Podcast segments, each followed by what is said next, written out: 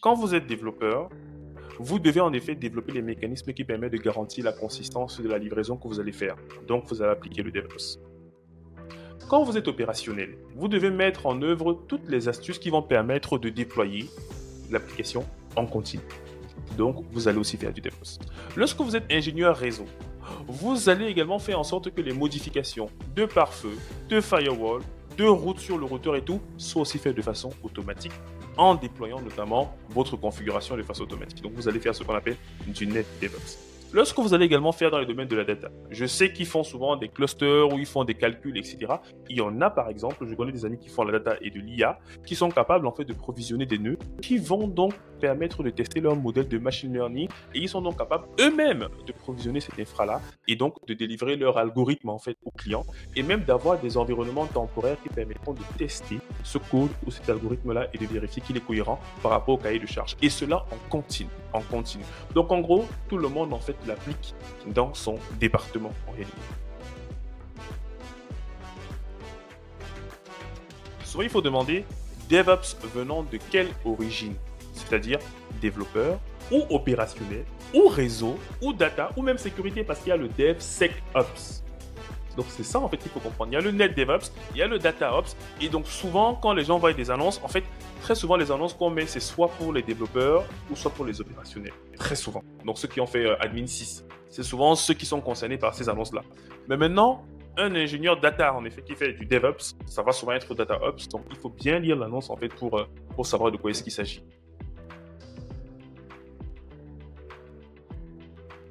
Mais sauf qu'il y a souvent trop d'antagonisme, de bagarre entre les devs et les ops. Parce que quand ça ne marche pas en production, les ops disent vous avez codé de la merde. Et les opérations et les, devs disent votre infra c'est de la merde, c'est votre côté parce que ça marche sur notre machine.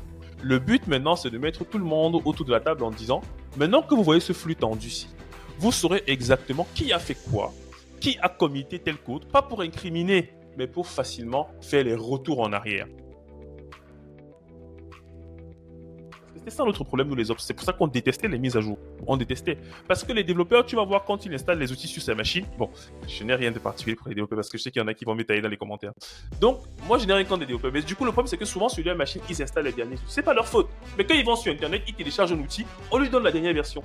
Mais sauf que la production ne peut pas se permettre de courir derrière les dernières versions. Non. Le rôle des opérationnels, c'est d'assurer la stabilité du système d'information. Et c'est pour ça que fondamentalement, ils entrent en conflit avec les développeurs. Les développeurs sont toujours en train d'apporter des améliorations à leur code, tandis que les opérationnels sont là pour s'assurer qu'il n'y ait pas de bugs. Il y a Docker pour la containerisation, le packaging des applications. Euh, il y a Kubernetes pour le déploiement de ces applications containerisées là à l'échelle. Donc on parle souvent de scaling, donc Kubernetes. Pour tout ce qui sera euh, mis en place de pipeline, CI/CD, donc orchestrateur de déploiement et d'opération, on aura Jenkins et GitLab, GitLab CI. Euh, pour la partie déploiement d'infrastructures cloud ou d'infrastructures de façon générale, on peut avoir Terraform.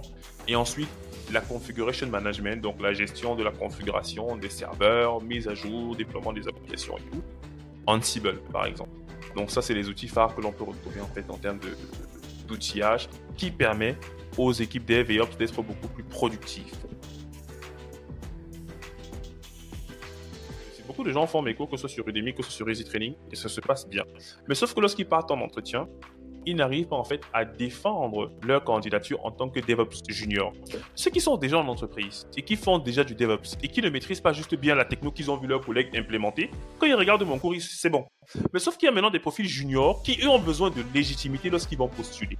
Et c'est pour ça maintenant qu'il y a le bootcamp. Parce que dans le bootcamp, ils sont encadrés et on les prépare en fait aux situations d'entreprise et à ce qu'ils doivent dire, notamment lorsqu'ils seront face à des recruteurs. Parce que la première question qu'on va leur poser, c'est Mais vous, vous êtes trop junior, qu'est-ce que vous avez concrètement fait?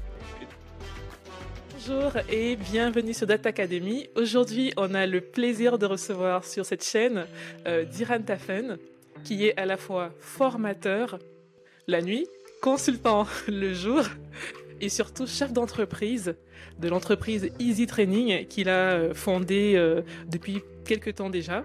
Donc, euh, je suis Émilie Brenda et Charlotte, je te laisse te parler de, de, ta académie. Merci Émilie, merci Diran. comme l'a dit Émilie, en fait, aujourd'hui, on a un invité euh, spécial. On ne va pas spoiler son, son parcours, on le laissera se présenter dans un second temps. Mais comme vous le savez, depuis un certain temps, on vous parle de Data Academy, qui est euh, une plateforme de formation avec un espace dédié au podcast où on donne la parole à des spécialistes de la data. Notamment, nous en avons un aujourd'hui qui va nous parler de son parcours à la fois professionnel, mais aussi académique. Diran, est-ce que tu peux te présenter rapidement pour des personnes qui vont te découvrir lors de ce podcast? La première chose, c'est que je dirais que je ne suis pas expert data. Moi, je suis expert DevOps. Mais voilà, ça me fait toujours plaisir de parler d'un peu de tout. Mais bon, je ne me présente pas comme ce que je suis pas.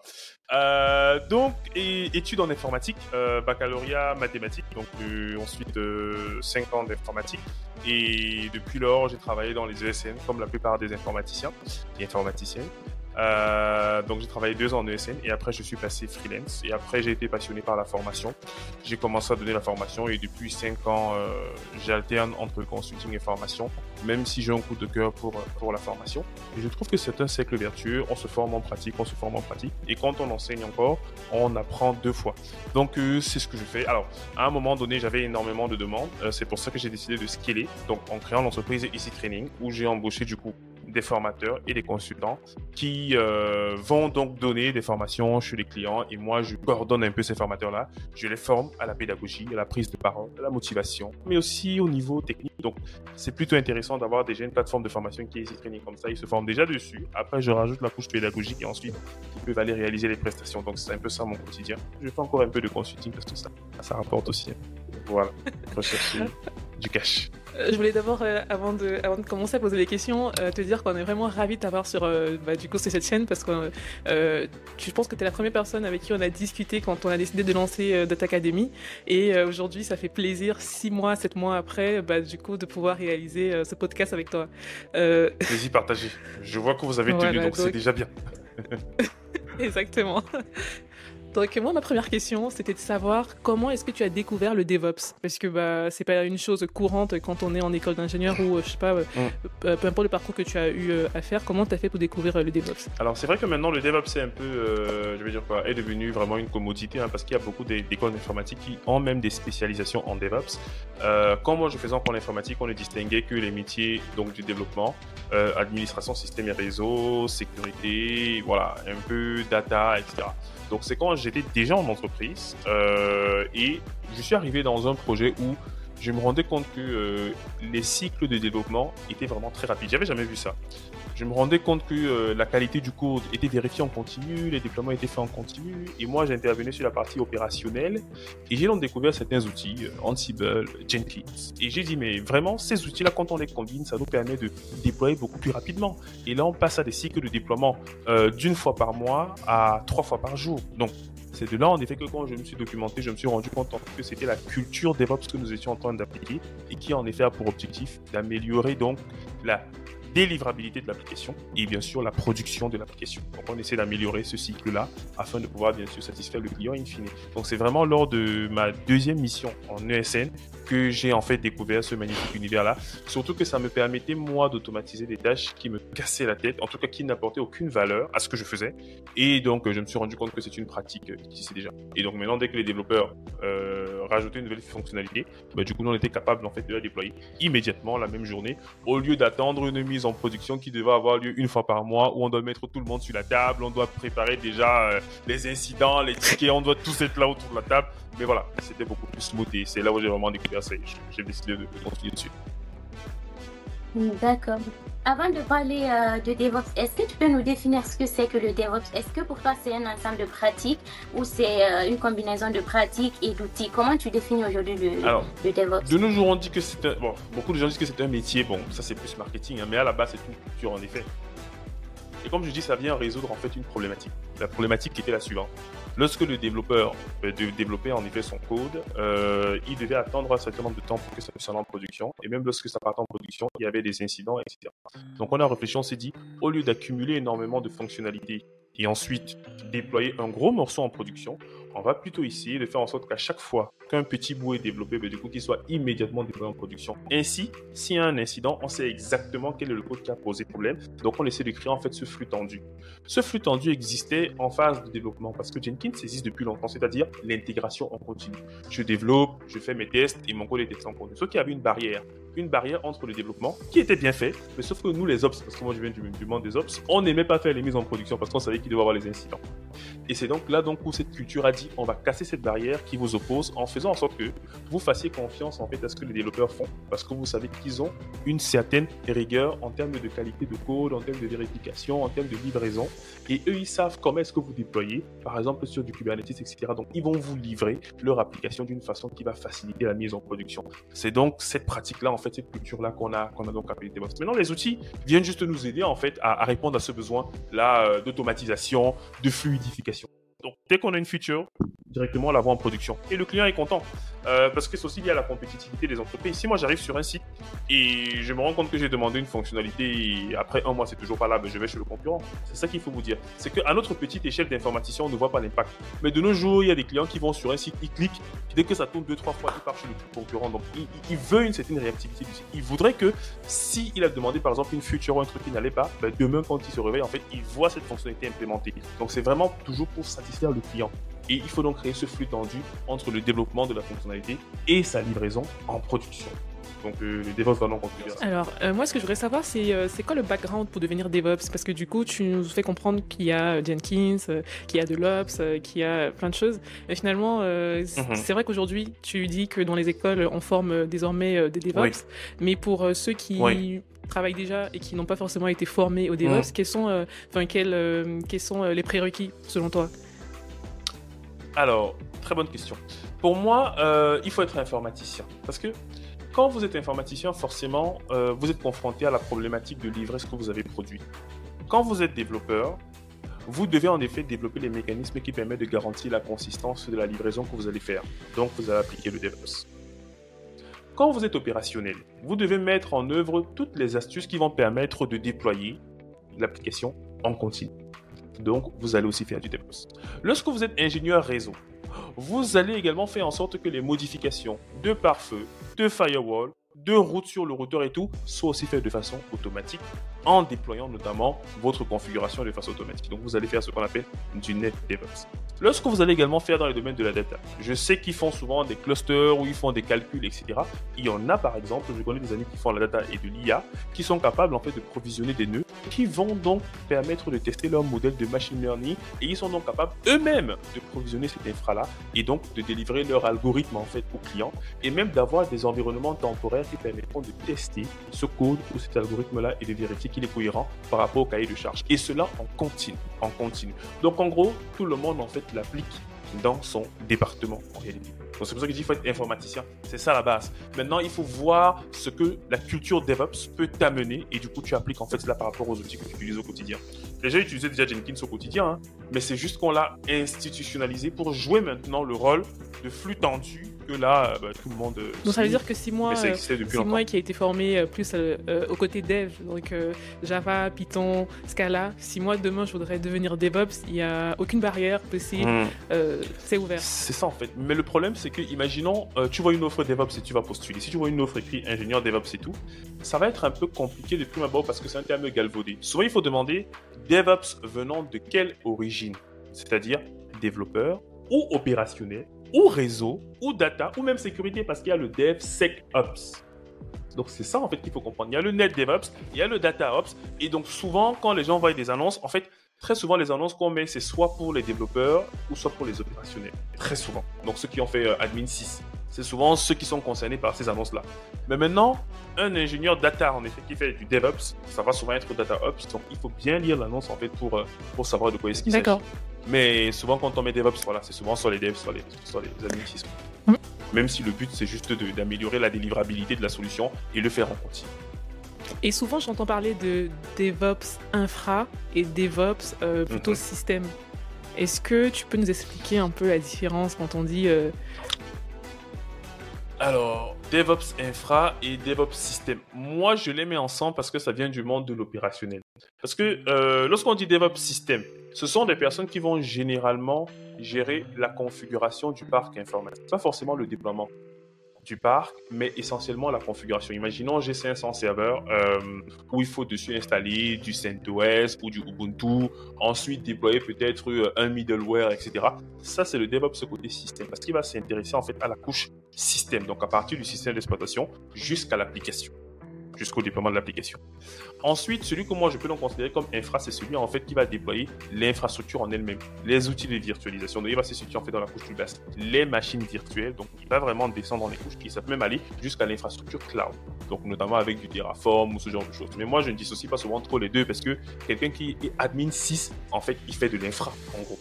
Mais pour moi, euh, voilà, quelqu'un qui fait euh, de l'infra devra en effet en même temps faire, faire du système. Pour moi, c'est important. Euh, Diran, parfois, moi, j'entends euh, dans certaines équipes dire que le besoin du DevOps, il est ponctuel. C'est-à-dire que le DevOps, c'est quelqu'un qui va venir finaliser une tâche. C'est-à-dire que, par exemple, lorsque les développeurs finissent le travail du dev, Mhm. le DevOps, lui, va intervenir juste pour l'automatisation. Mhm. Est-ce que c'est est-ce que c'est le cas ou est-ce que le DevOps doit intervenir sur toute Mhm. la chaîne de développement? Décidément, vous avez de très très bonnes questions.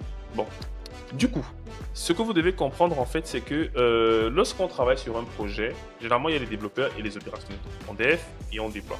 Sauf que les deux équipes, ils sont souvent paresseux. Donc souvent, ils n'ont pas cette culture d'agilité et de flexibilité. Et surtout, les devs ne veulent pas sentir les ops et vice versa. Moi, je suis ops, j'aime pas sentir les devs. Donc en fait, il y a souvent quelqu'un qui va venir nous dire en fait, vous savez que vous pouvez vous mettre sur le même outil pour que tout ce que les devs ont livré, vous puissiez voir vous et tout ce que vous avez déployé, en fait, les devs puissent voir. En fait, c'est souvent cette personne-là qui va aider à construire cette chaîne-là. Donc, peut-être les équipes de base n'ont pas la connaissance. Il y a beaucoup d'opérationnels qui, euh, n'ont jamais fait de l'infrastructure as code. Qu'est-ce que j'entends par infrastructure as code? C'est le fait de piloter son SI au travers de code. Moi, je viens de l'univers de Windows Server. Bref, pour la gestion de l'authentification, etc., etc. Moi, je viens de cet écosystème-là. Nous, on ne touche pas de code. Donc, quand vous allez me dire que je dois déployer des microservices en écrivant du Terraform ou de l'Ansible, je veux dire, mais de quoi vous parlez? Mais sauf que c'est important que les opérationnels s'y mettent également. Et lorsque les développeurs vont voir que les- les opérationnels ne sont plus des manches sur l'écriture de code, même de type infrastructure, en fait, ça va amener cette cohérence-là parce qu'ils pourront travailler sur les mêmes outils.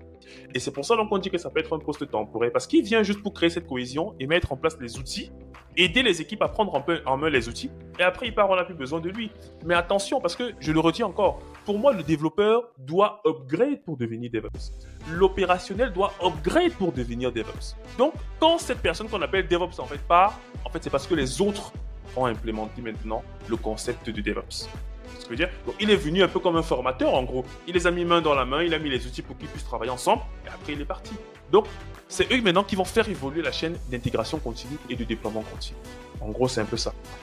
Mais maintenant, il y a beaucoup d'équipes qui n'ont pas eu besoin de cette personne-là. Non. Eux-mêmes, ils ont vu l'évolution des technologies, ils ont vu qu'ils peuvent travailler ensemble et ils les ont mis en place. Mais souvent, comme je dis bien, les équipes, les gens sont feignants. Mais du coup, on prend un consultant externe qui vient et qui n'est pas dans les conflits de politique entre les équipes et qui essaie de mettre tout le monde euh, d'accord. C'est un peu ça. Moi, selon ta définition, j'ai l'impression qu'un DevOps, du coup, euh, c'est une personne qui va récupérer euh, le packaging d'un code et qui va, du coup, le pousser en production, soit à travers la chaîne de CI/CD, donc euh, passer par GitLab et réaliser tout ce qu'il y a à réaliser, soit à travers du Kubernetes, je sais pas, et, et du Docker, Mm. et pouvoir pousser. Est-ce que je, me trompe ou est-ce qu'il y a autre chose à, à part ça? Je pense que c'est un peu ça. C'est-à-dire c'est quelqu'un qui va venir pour essayer de s'assurer qu'on ait une chaîne CI/CD et que les équipes Dev et Ops travaillent dans la main. Essentiellement ça. Mais comme je dis, la personne, on n'a pas besoin, on n'a pas besoin en fait. Ça peut venir de l'équipe en interne. D'accord.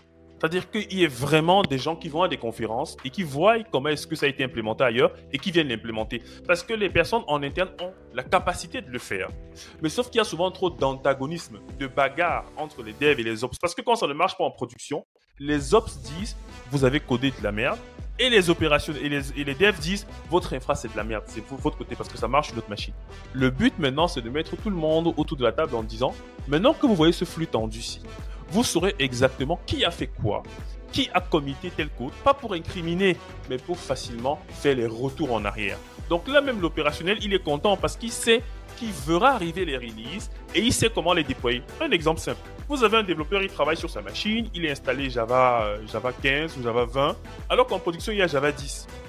Quand on va dire maintenant à l'opérationnel que ce développeur-là, maintenant qu'il utilise Docker, en fait, tout sera packagé dans un conteneur. Tout ce qu'il faut sur le serveur de production, c'est Kubernetes. Et là, peu importe ce que le développeur a fait, l'application va se déployer. L'opérationnel est heureux. Et il dit au développeur, envoyez-moi vos codes, envoyez-moi vos codes.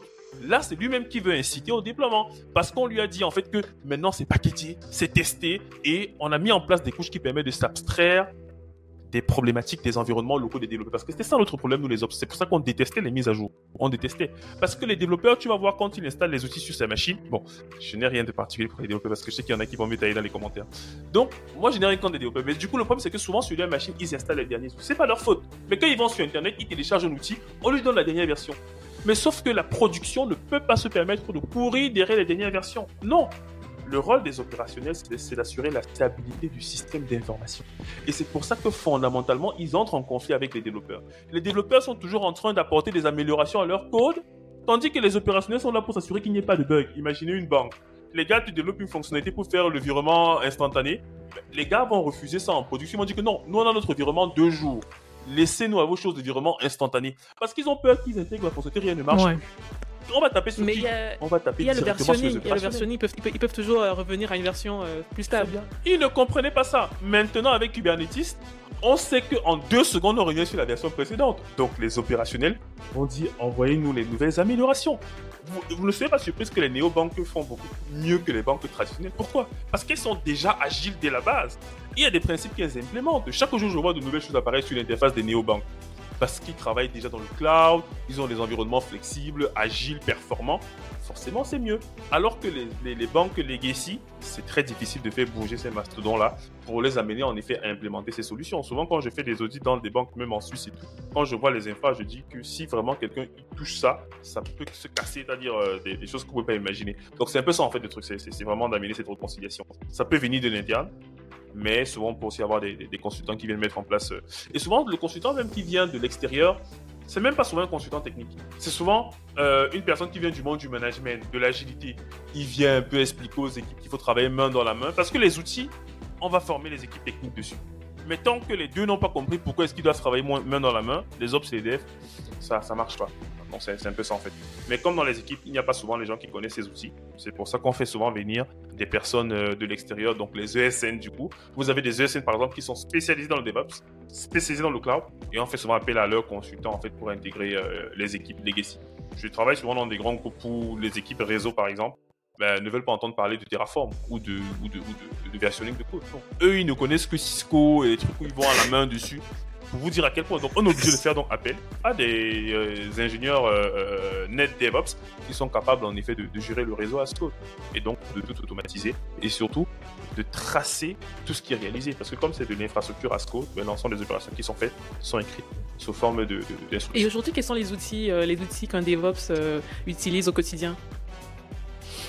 Alors, bonne question. Il y en a tellement, Ouais, hein, je il y en a tellement, mais je peux citer les plus utilisés que j'ai pu constater. Donc, il y a Docker pour la containerisation, le packaging des applications. Euh, il y a Kubernetes pour le déploiement de ces applications containerisées là à l'échelle. Donc, on parle souvent de scaling, donc Kubernetes. Pour tout ce qui sera euh, mis en place de pipeline CI/CD, donc orchestrateur de déploiement et d'opération, on aura Jenkins et GitLab, GitLab CI. Euh, pour la partie déploiement d'infrastructures cloud ou d'infrastructures de façon générale, on peut avoir Terraform. Et ensuite, la configuration management, donc la gestion de la configuration des serveurs, mise à jour, déploiement des applications et tout. Ansible, par exemple. Donc ça, c'est les outils phares que l'on peut retrouver en fait en termes d'outillage qui permet aux équipes dev et ops d'être beaucoup plus productives. Ça fait quand même un peu d'outils, non? Comment, comment est-ce qu'on arrive à, à assembler tous ces outils-là pour avoir un livrable final qui fonctionne? Alors, Comment ça marche en vrai? C'est c'est une bonne question. En fait, il faut savoir que euh, chaque département, chaque équipe en fait a ses outils. C'est pas tout le monde qui fait tout. Moi, je suis euh, opérationnel, donc les, les, les outils qu'il me faut maîtriser en fait, c'est euh, Ansible, Terraform et GitLab. Par exemple, ces trois-là me suffisent en mission. Parce que Terraform, je provisionne les machines virtuelles. Ansible, je déploie l'application dessus. Voilà. Et avec euh, GitLab, en fait, j'automatise simplement le processus de provisioning des environnements et de déploiement de mon application. Avec ça, déjà, je suis bon. Maintenant, les développeurs, eux, ils vont encore ajouter d'autres couches. Ils doivent connaître Jenkins, ils doivent connaître Docker, éventuellement, pour containeriser leur application. Ils doivent connaître aussi toute la partie test en continu euh, pour ceux qui font du Java, euh, avec tout ce qui est JUnit, ce genre de choses. Mais voilà, on va dire que c'est des outils qui font partie de leur métier. Hein. Mais souvent, pour upgrader, ils sont obligés d'apprendre en fait des outils beaucoup plus récents. C'est ça en fait la différence. C'est que nous, par exemple, administrateurs système, on a longtemps travaillé avec les machines virtuelles. Maintenant, nous a dit qu'il faut passer au conteneur. Donc, il a fallu apprendre Docker et après Kubernetes. C'est un peu ça en fait. Et comment on se forme en 2023 quand on veut devenir. Euh, on se forme chez Easy Training, première chose. Mais comment est-ce qu'on se forme Grosso modo, euh, le processus, je pense qu'il est assez simple. Il y a beaucoup de formations qui existent sur Internet. Mais la difficulté que les gens ont, c'est que lorsqu'ils veulent se former, ils ne cherchent pas une formation qui répond à son métier. Il y a des gens qui sont venus me voir, ils venaient de l'informatique de gestion. Je leur ai dit non, ma formation n'est pas faite pour vous, ma formation est faite pour vous. En fait, il faut trouver une formation qui euh, se base en fait sur vos prérequis. Moi, je forme les gens qui viennent du monde du dev et du monde de l'administration système, même par réseau, administration système. Donc ça veut dire que, un, il faut déjà trouver les formations qui viennent en fait de, euh, de leur domaine d'expertise de base. Maintenant, il y a ceux qui font de la reconversion. Ça, je ne parle pas d'eux. Moi, je parle dans un premier temps de ceux qui sont déjà informaticiens et qui veulent faire du DevOps. Il faudrait déjà qu'ils essaient de voir dans leur domaine d'expertise qu'est-ce qu'il faut connaître faire. Pour ceux qui font du réseau, je vais leur dire de chercher à faire du net DevOps. Pour ceux en effet qui viennent du monde du dev et de l'ops, je leur dirais en effet venez faire du DevOps. Maintenant, pour ceux qui viennent du monde du dev et de l'ops, je leur dirais tout simplement de suivre un cursus qui leur permet de mettre en place une chaîne complète automatisée CI/CD. C'est-à-dire, j'ai une application qui a été développée. Qu'est-ce que j'en fais? Je teste en continu, je compile en continu, je scanne en continu, je containerise en continu, je publie mon image en continu et ensuite je la déploie sur un environnement de staging en continu, en pré-prod et en production sur un cluster Kubernetes. Sur un environnement que j'aurais provisionné par exemple dans le cloud. Donc si j'arrive à mettre en place cette chaîne-là, peu importe les outils, en fait, j'ai compris ce qu'on attend dans un SI, donc dans un système d'information moderne. Tu vois ce que je veux dire? Et donc, je dois chercher en fait une formation qui réponde à ça. Le problème, c'est que les gens comprennent même cette problématique, mais sauf qu'au niveau des formations, il peut prendre une formation de quelqu'un qui n'a, je veux dire quoi, qui est décorrélé par exemple de, celui qui va faire la CD. C'est-à-dire, il veut un cours de, de CI, et sauf que la CD est complètement décorrélée et c'est pas très cohérent. C'est pour ça que je dis souvent aux gens, en fait, que quand vous cherchez des formations, faites tout pour que ce soit le ou les mêmes formateurs et qui ont un peu le même background. Bon, l'avantage d'Easy Training, c'est que c'est moi qui ai tout fait. Donc, ils savent qu'ils auront la même façon de faire surtout. Et du coup, c'est ça aussi un avantage. C'est que quand je parle, par exemple, de Kubernetes, en fait, c'est moi qui ai donné le cours de Docker. Je sais ce que je lui ai donné dans Docker. Et je sais quel est l'objectif que je souhaite qu'il fasse. S'il part sur un cours généraliste, il risque de voir trop de choses qui, en réalité, ne l'aideront même pas en entreprise. Donc, c'est facile de définir le parcours à suivre, mais c'est difficile de trouver la formation qui va respecter les canevas en fait que j'ai indiqués là. Vraiment garder une certaine cohérence. Et c'est pour ça que les gens prennent souvent, et surtout que mes formations se vendent souvent beaucoup, parce que en fait les gens arrivent à trouver un paquet qui a tout. Et c'est ça l'enjeu. Les gens veulent un cursus. Ils ne veulent pas un cours de Docker de celui-ci, un cours de GitLab de celui-ci. Non, ils voudraient vraiment trouver quelque chose qui a un fil conducteur. Et du coup, comme ça, euh, ils arrivent à s'en sortir. C'est ce que je pensais aux gens. Et j'avoue que moi, ce qui m'a surpris dans tes formations, c'est que en plus d'avoir le site de formation qui est dédié, du coup, tu offres également euh, chaque trois mois, je crois, euh, des séances de formation en mhm, direct. Mhm. Des bootcamps, tu veux En direct, c'est à distance. Exactement, des bootcamps où euh, du coup les participants pourront gratuitement travailler avec toi sur différents outils. les bootcamps ne sont pas gratuits. Là, je les ne sont pas gratuits, mais, mais on a les formations gratuites. Alors, du coup, parce qu'il y a d'abord les formations que les gens font sur le site. Beaucoup de gens font mes cours, que ce soit sur Udemy, que ce soit sur Easy Training, et ça se passe bien. Mais sauf que lorsqu'ils partent en entretien, ils n'arrivent pas en fait à défendre leur candidature en tant que DevOps junior. Ceux qui sont déjà en entreprise et qui font déjà du DevOps et qui ne maîtrisent pas juste bien la techno qu'ils ont vu leurs collègues implémenter, quand ils regardent mon cours, c'est bon. Mais sauf qu'il y a maintenant des profils juniors qui eux ont besoin de légitimité lorsqu'ils vont postuler. Et c'est pour ça maintenant qu'il y a le bootcamp. Parce que dans le bootcamp, ils sont encadrés et on les prépare en fait aux situations d'entreprise et à ce qu'ils doivent dire, notamment lorsqu'ils seront face à des recruteurs. Parce que la première question qu'on va leur poser, c'est Mais vous, vous êtes trop junior, qu'est-ce que vous avez concrètement fait? Et donc, l'objectif du bootcamp, c'est donc qu'ils puissent avoir un portfolio pour justifier du fait qu'ils ont résolu des problématiques d'entreprise. Donc, quand ils partent en entreprise, ils ne peuvent pas dire J'ai fait Docker, ça n'a aucune valeur je suis capable de containeriser une application pour des besoins de portabilité, de traçabilité, de scalabilité.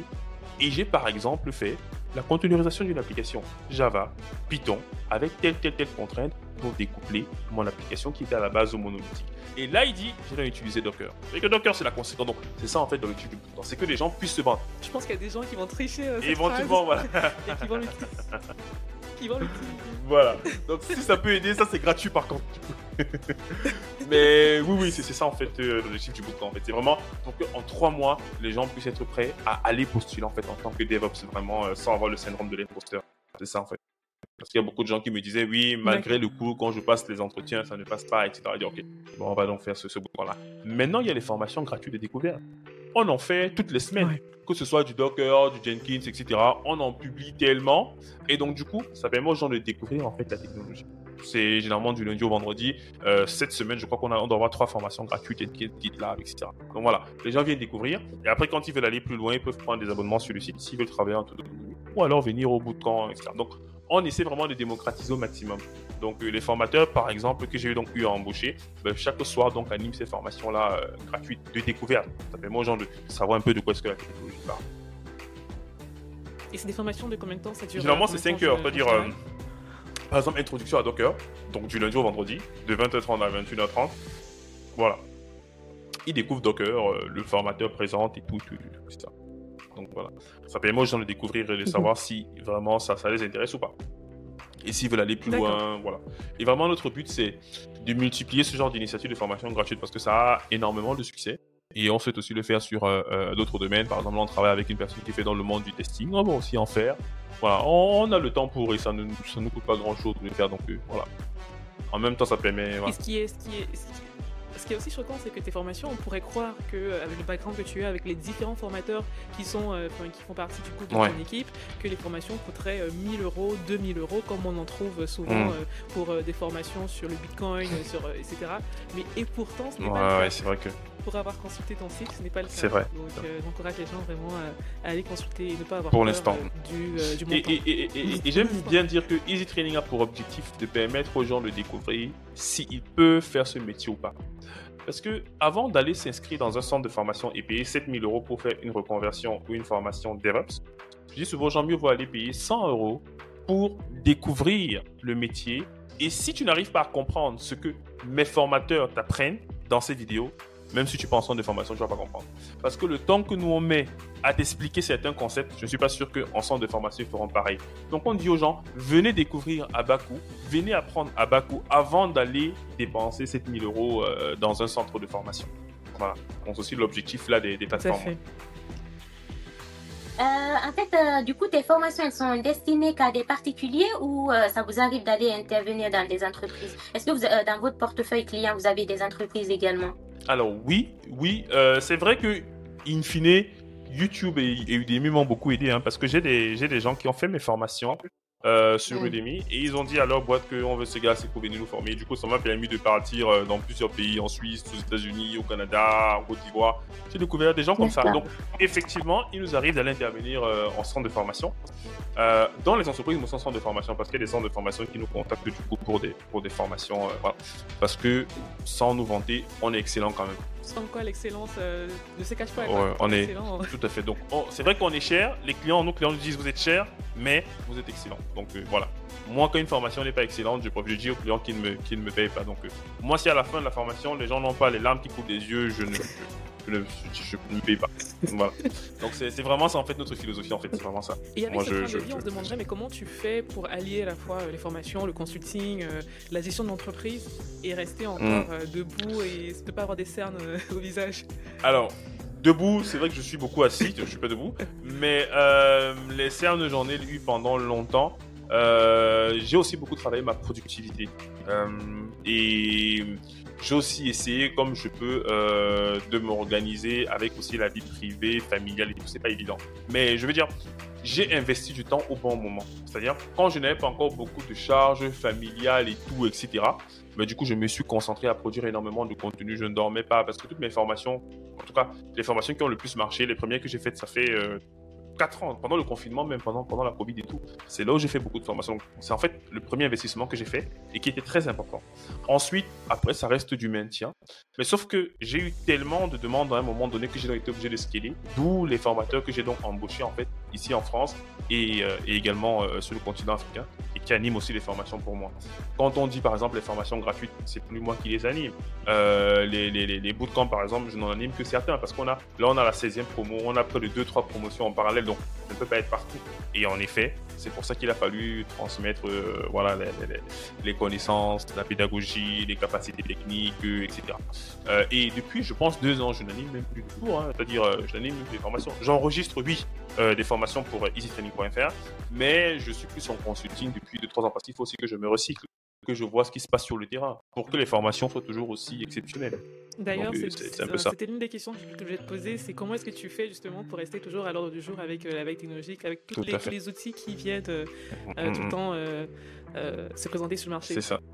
Ouais, c'est le consulting, c'est en cherchant des missions, en allant chez les clients, en regardant ce qui se passe. Et quand je regarde, je m'intéresse à la techno, après je vais creuser, je vois combien ils ont implémenté. Et alors, moi, je capitalise sur tout. C'est-à-dire, quand je vois une techno chez un client, j'apprends à l'utiliser. Je lis quelques livres dessus, donc notamment sur Orioli, euh, que je conseille aux gens. Et après, j'enregistre une formation dessus.